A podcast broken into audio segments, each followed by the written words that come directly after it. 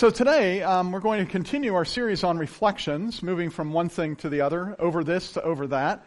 And uh, if you'd like, you could open your Bibles to Luke chapter 1. There is a Bible app event for this, and I would encourage you to follow along on that if you're able to do that. Uh, Bible app event, you would click the menu, look for an event near you, and uh, Curwensville Alliance should be there.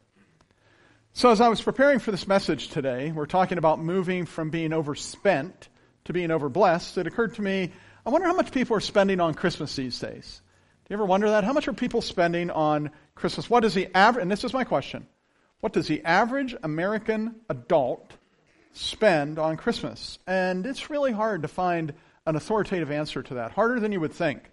Uh, because, and here's the problem a lot of the magazines, they lump it together, like the holidays, and that can mean Christmas and New Year's. It can mean Christmas, New Year's. Oh, let's come back to Thanksgiving. Throw, let's throw buck season in there. Um, it, it, can go all the way back to Halloween, you know, all the holidays. And, and Forbes proclaims this. Uh, Forbes magazine, I don't know if you're familiar with that. They say parents should expect to spend more than $1,700 this holiday season. Whoa! Wow, I'm glad my kids are raised right now. Yeah, that's, that's great, yeah. But again, that wasn't my question. I didn't want to know about the holiday season. I wanted to know about Christmas specifically. Now, you may be thinking to yourself, I know that I can find that information online. How much does the average person spend on Christmas? But be careful of the domain names you're going to. Because there are going to be things like this, and I'm making these up because I didn't want to give you the real ones. But, you know, there's that johnscheatsheet.com. You know, they know how much it costs. And then there's letsgobanking.com. They have it. And then there's thecreativefamily.org. They haven't, who are they? Anybody can get a domain name. You know, you can register a domain name like CurwensvilleAlliance.org for $1.99 for the first year. So just because something's on the internet uh, doesn't mean it has any authority at all. So yeah, I couldn't find it there. Uh, there was a third place I looked, Dave Ramsey, because I thought Dave Ramsey, he'll know, right? And I trust Dave Ramsey. Let's go there. And Dave Ramsey says, last year, I'm not even going to give you the number he tells because he doesn't date that article. And he's been writing articles for 25 years. So uh, thanks, you're no help at all to me, Dave Ramsey. And you're going to laugh when I tell you where, where I got the numbers I'm going to share. Southern Living Magazine. I know, I know. So uh, uh the reason I, am sharing theirs is because their answer was intriguing. Here, here's what they said. How much does the average person spend on Christmas? It depends where you live. If you live in Texas, the people around you, on the average, are spending $900 on Christmas. Okay? That's Texas. If you move up to the Pacific Northwest in the state of Washington, that number drops to an average of $180. So if I'm a dad, I want to live in Washington. If I'm a kid, I want to live in Texas. That's what I'm thinking, right? Yeah. People in Florida, on the average, they come in second. $850 per person is what they spend. And I thought, why? Why is Florida so expensive? I think it's because of snow. They don't have snow. And so they're probably trying to help out Santa if his sleigh can't get through down to. Uh, no, that's not why. I don't know why. I don't know why. They also said on the average that women spend almost twice as much as men do on Christmas. And every woman is nodding. Yeah, yeah. And it's not because they're spendthrifts. Here's what it is. It's because the guy's like, yeah, you take care of that, honey. I don't want to deal with that, right? Yeah, I think that's probably it. How much are you spending on Christmas? Now, I'm not interested in the finances. That's not what I'm talking about. I want to talk to you about everything else that you spend, that you pour in to this holiday. How much do you spend in energy that is required for social interactions? And social interactions require energy.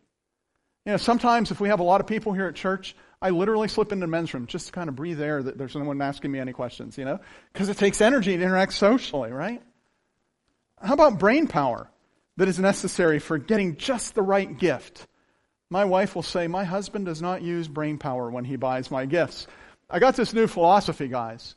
You know, Laura and I are at the point where if we need something, we generally just buy it. So it doesn't do me any good to go into Penney's because she's in there, you know, and she already bought what she wanted in there recently. Doesn't do me any good to go to Target or any of those other stores or Walmart. So I'm doing my holiday shopping at a place Laurel never goes. I'm going to Rural King. Last night I wrapped all her gifts and I held up this one bag and it said Rural King. I said, baby, you got a big surprise coming. and I know what she did. She, she, in her brain, I know what she did. She said, yeah, You're not spending any, any brain power on this at all, are you, Steve? And the answer is, yeah, I'm trying. I'm really trying. But I am spending. You're spending too. You're spending effort in social obligations. I got to go to this party. And you're spending effort in family considerations. Well, you know, Joe and Susan, they have to be at her parents' house, and then, but Missy and Mike have to be at his dad's, and then his mom's. And, and just arranging a Christmas gathering for your family can be really taxing. Arranging a meal, being at church on Christmas Eve. All those things are expenditures you make mentally, emotionally, socially, in every way. And at the end of the day, you can kind of look in the mirror and you can say, Oh, I just feel like I'm overspent. I feel like I've spent so much on this. And what we're going to do today is we're going to take a look at Mary, the mother of Jesus. And we're going to look at how much she spent on Christmas. And she spent a lot on that first Christmas. And we're going to see how she viewed it and how she managed it. Because as I looked at her story, I found she managed it incredibly well. So if you have your Bibles open to Luke chapter 1, we're going to start at verse 39. You can follow along on the Bible app as well. Let me read it to you. The story picks up here when Mary has just learned that she's going to carry the Messiah, and now she's expecting. So in verse 39 it says, At that time Mary got ready and hurried to a town in the hill country of Judea, where she entered Zechariah's home and greeted Elizabeth. Now, Elizabeth is a relative. We don't know if it's an aunt or a cousin. Uh, the Bible's not real clear on what kind of relative Elizabeth is, but it's a family member. It's a family member who lives in a remote place, a different place than she lives. So there she is at Elizabeth's home. Says she entered Zechariah's home and greeted Elizabeth. Verse 41. Elizabeth heard Mary's greeting, and the baby leaped in her womb. And Elizabeth was filled with the Holy Spirit. The baby in Elizabeth's womb is another relative of Jesus's. It's John the Baptizer, or John the Baptist, we call him. Verse 42. In a loud voice, Elizabeth exclaimed, Blessed are you among women, and blessed is the child you will bear. But why am I so favored that the mother of my Lord should come to me? As soon as the sound of your greeting reached my ears, the baby, the baby in my womb, leaped for joy. Blessed is she who has believed that the Lord would fulfill his promises to her. You're blessed, Mary. That's what Elizabeth is saying. Verse 46. And Mary said, My soul glorifies the Lord, and my spirit rejoices in God my Savior. For he has been mindful of the humble state of his servant. From now on, all generations will call me blessed. For the mighty one has done great things for me. Holy is his name. His mercy extends to those who fear him from generation to generation. He has performed mighty deeds with his arm. He has scattered those who are proud in their inmost thoughts. He has brought down rulers from their thrones, but has lifted up the humble. He has filled the hungry with good things, but sent the rich away empty. He has helped his servant Israel, remembering to be merciful to Abraham and his descendants forever, just as he promised to our ancestors. Mary stayed with Elizabeth for about three months and then returned home. Okay, I want to talk a little bit about Mary, and I want to kind of use her as an example of someone who was overspent and ended up being overblessed. Uh, think about what she spent on, on this first Christmas. First, it cost her her plans.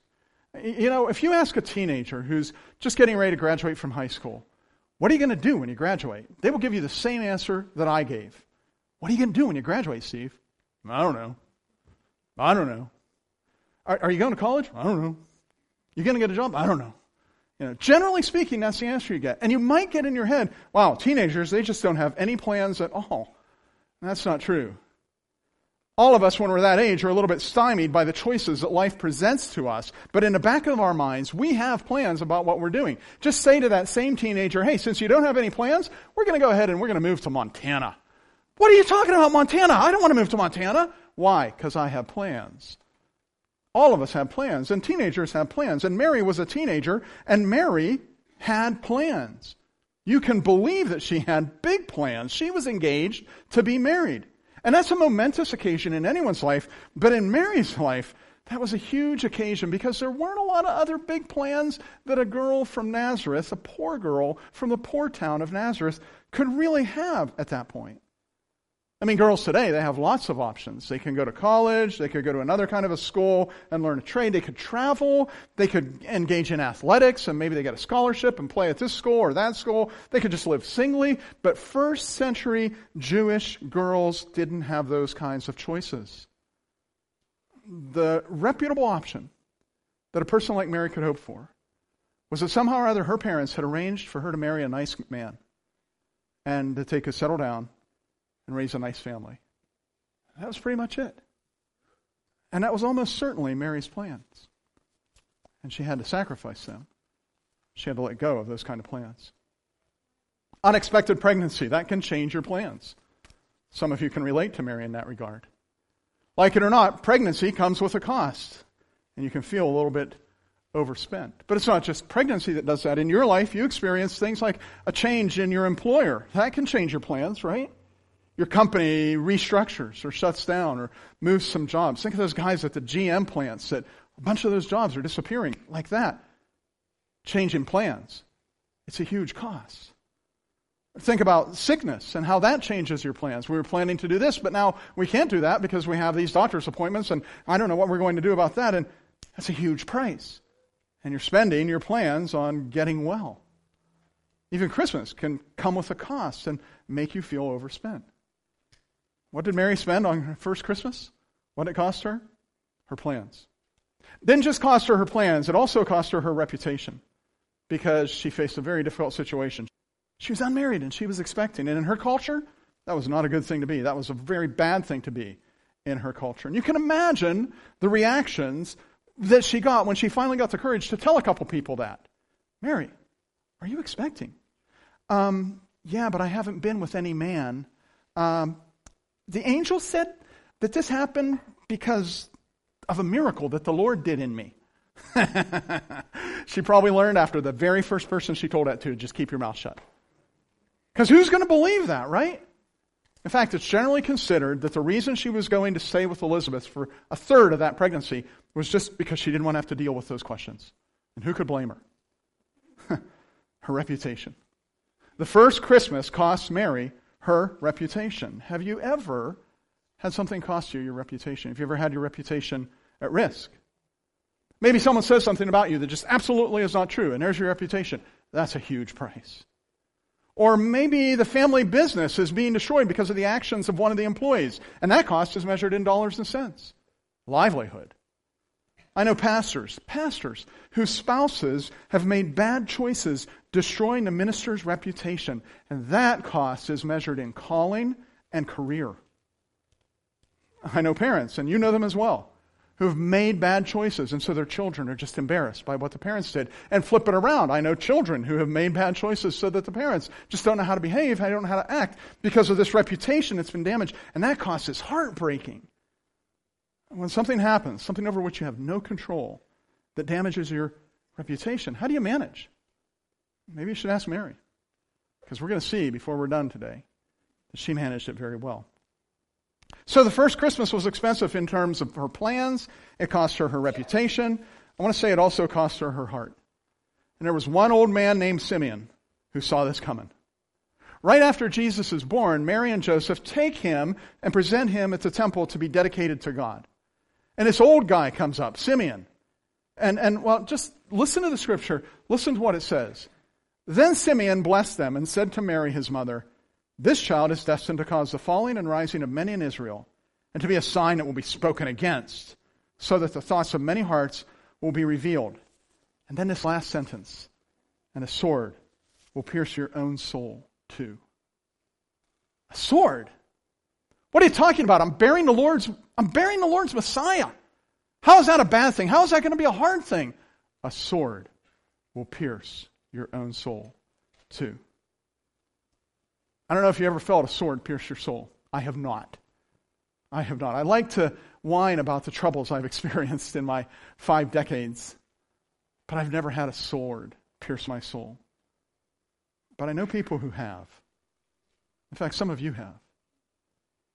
Watching a child suffer long term, and then losing that child under any circumstances. A sword will pierce your soul too. I told you I do a lot of funerals. I was recently with a father and a mother, and their child had died, and these words were the words that came out. It feels like my heart is being pulled from my chest. A sword will pierce your heart. That is a huge cost, and that is a cost that Mary was going to be paying here. And yet, in the midst of this, we see that Mary recognizes she is actually blessed. We could even say she's overblessed. She says, Of God, he has been humble. I'm sorry. He has been mindful of the humble state of his servant. From now on, all generations will call me blessed, for the mighty one has done great things for me. Holy is his name. Now, someone might say, Yeah, I think she's being kind of childish here. Mary, you don't know what's coming, kiddo. You're just being naive. But Mary, she's already paid a lot by the time she says this. And she has promised that she will make these payments regardless. Earlier in this chapter of Luke, in verse 38, she says, I am the Lord's servant. May your word to me be fulfilled. I'm yours, God. Whatever you want. I love the King James when it says, I am the Lord's handmaiden. May it be unto me as you have spoken. Just sounds so poetic and to the point, doesn't it? You see, what Mary does at that moment with that angel, she takes out her smartphone and she says, This has my calendar on it. It's got all my plans on it. I have my budget on it for my vacation that I'm taking. I got my marriage arrangements on here. I have everything on here. I got the guest list and everything. But here, take it, God. You, you can have this. I will spend my social plans on you. I'll spend it. She's not naive. Moreover, she has also spent her social standing. She has paid with her reputation. And I feel that even, even before Mary heard Simeon's words, a soul will pierce you, I'm sorry, a sword will pierce your soul. Even before she hears that, she still considers herself blessed and she still knows it's coming. She has that sense. I feel confident. And yet she says, From now on, all generations will call me blessed. You see, when Mary looked in the mirror at that point in time, Mary could have very well looked into that mirror and say, Whoa, I am overspent. This is just too much. But when she looked in the mirror, she was overblessed. And I think we can do that too. I honestly think that you and I can transition in our thinking from feeling like we're overspent to feeling that we're overblessed. And I think we can do that if we'll give some thought to Mary's words and her outlet, her outlook, and see what it was she did that helped her. And the first thing that I see Mary doing is she's leaning into the truth that God is holding out to her. Truth, that's part of God's nature. Jesus says, I am the way, the truth, and the life. And in fact, when when John speaks about Jesus coming, he says that he was full of grace and truth. So truth is important to God. He is God. He is truth. And when he gives it to us, he wants us to grasp, he wants us to grasp it, to lean into it. God held out some truth for Mary to see right in the words of Elizabeth. He graciously reminded her of the truth just as soon as she showed up at Elizabeth's home. Your Bibles are still open, right? So look with me at verse 41. When Elizabeth heard Mary's greeting, the baby leaped in her womb, and Elizabeth was filled with the Spirit, the Holy Spirit. In a loud voice she exclaimed, Now listen to her words. Blessed are you among women. Blessed is the child you will bear. But why am I so favored that the mother of my Lord should come to me? As soon as the sound of your greeting reached my ears, my baby, the baby in my womb, leaped for joy. Okay. Now, Mary already knows the truth of the situation. She's heard it straight from the angel's mouth but it's cost her a lot.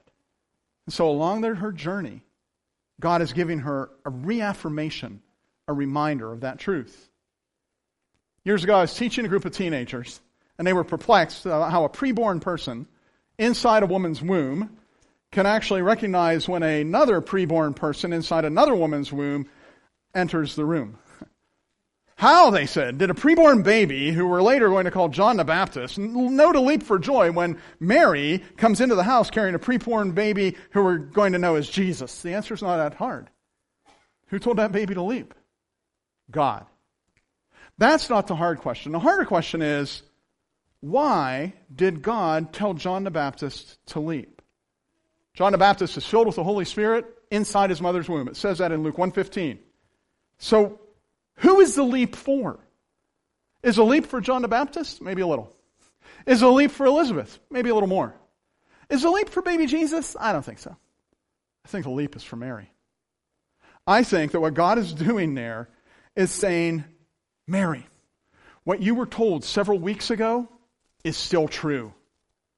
Mary, you are indeed carrying the Savior who is Christ the Lord. Mary, lean into this truth because this truth will sustain you.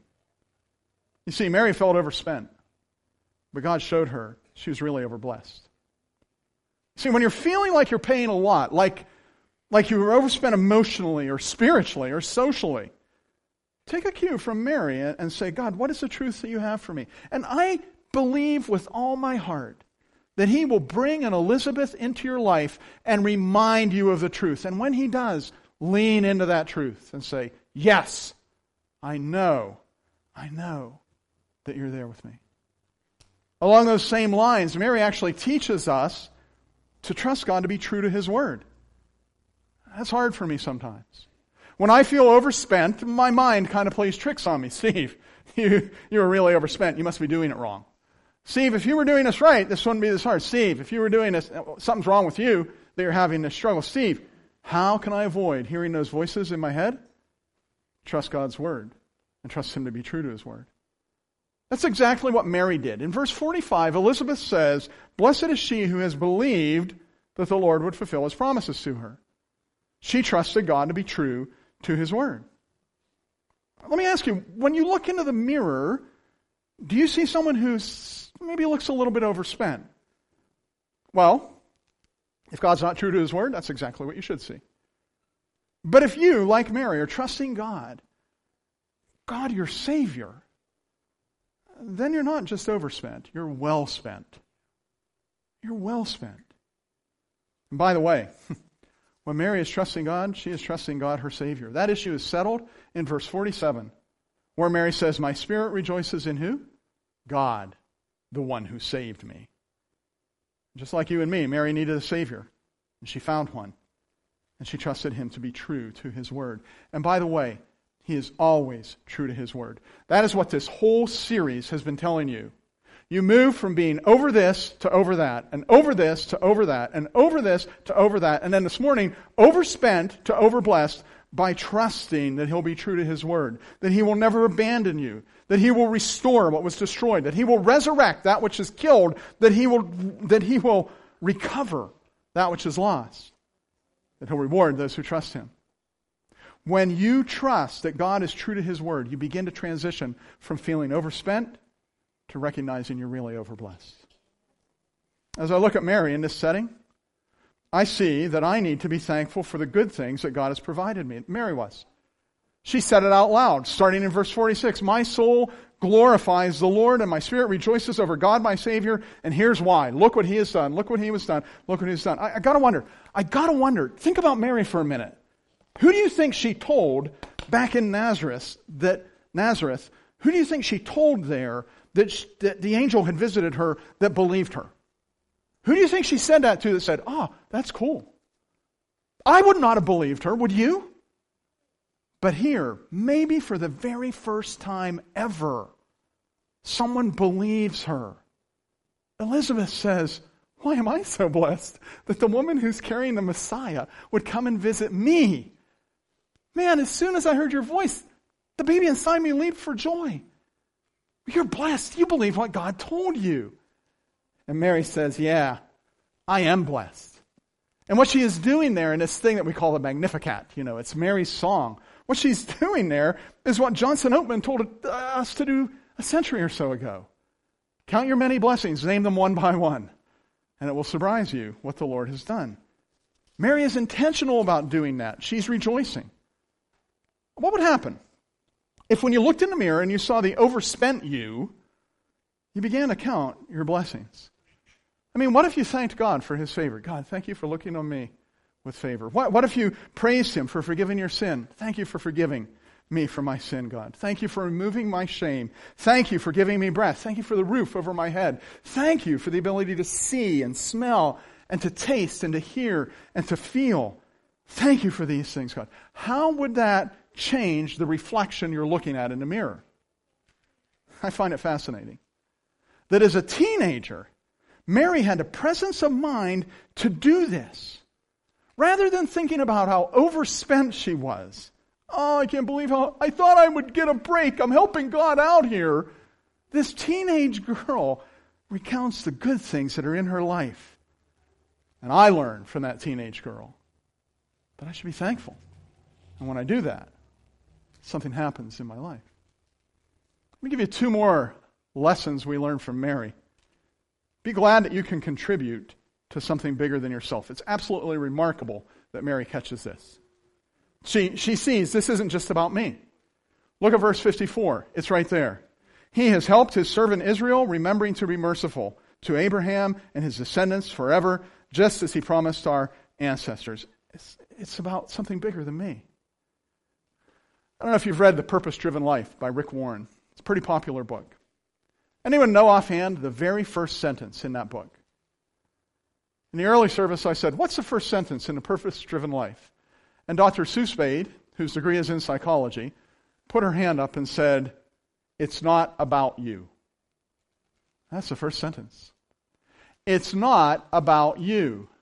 The purpose of your life is far greater than your own personal fulfillment, your peace of mind, or even your happiness. It's far greater than your family, oh, your career, or even your wildest dreams and ambitions. If you want to know why you're placed on this, placed on this planet, then you must begin with God.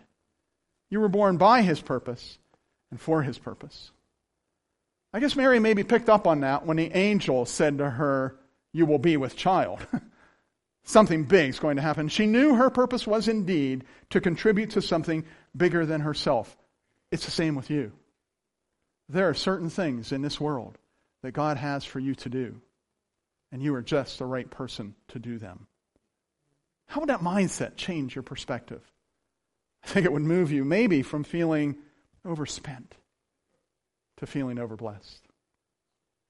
Maybe one of the most relevant keys to having Mary's mindset is to spend time with people whose faith builds your faith.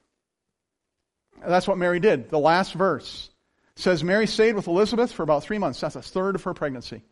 And then she returned home. That's a good long visit.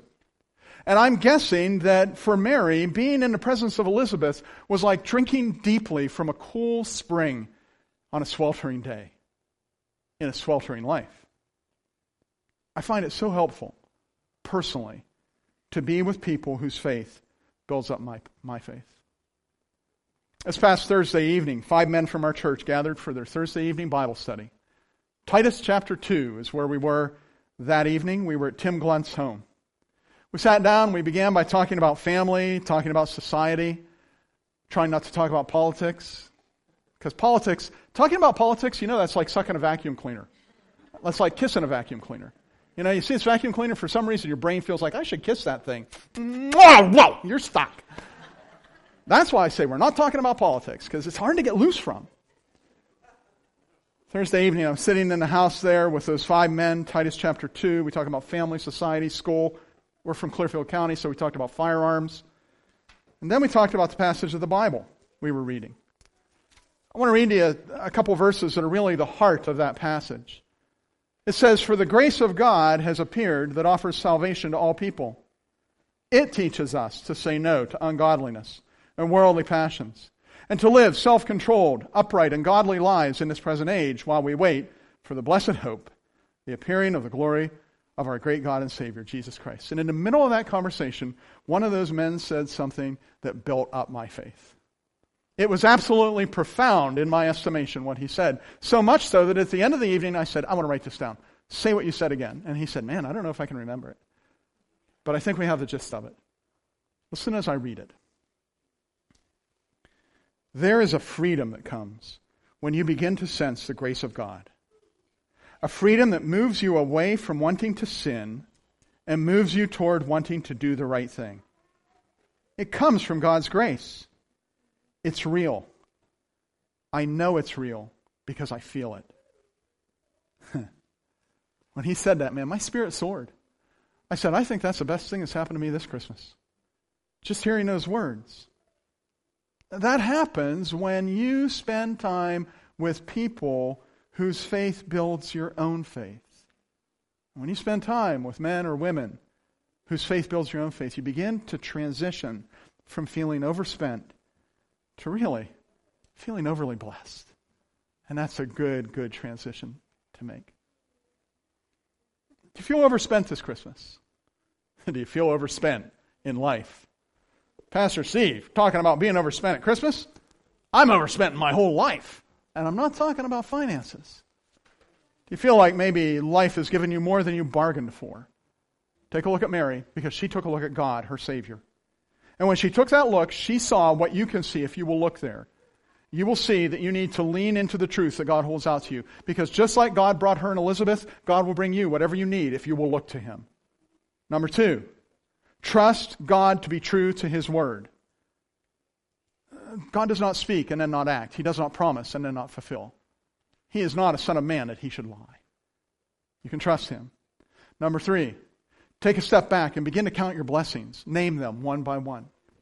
Number four, be glad that you can contribute to something bigger than yourself. I mean, if your life is just a matter of contributing to your own petty needs and whims, I pity you above all people. Be glad that you can contribute to something bigger than yourself. And number five, spend some time with people whose faith builds up your faith. I want to pray that you can do that. If you're comfortable doing so, would you please stand and we'll pray together. Father in heaven, for this time together, we are grateful. For Mary's example, we are grateful. We realize that that which makes Mary's story wonderful is you, God. That you led her, enabled her, empowered her to do what would have been impossible for a teenage girl to do. And you do the very same kind of thing in our life. That you offer to lead us and to empower us and to, enable us to do whatever it is that you have for us to do. When we recognize that, that it all comes from you because it is all about you, then we begin to transition from feeling overspent. We begin to move away from feeling that life is more difficult than we'd hoped it would be, that we're more disappointed than we ought to be. We move away from being overspent and we begin to realize we're kind of overly blessed. You've given us more than we deserve. We recognize that. We rest in that. We rest in that through the presence of the Lord Jesus Christ by the power of the Holy Spirit. Amen.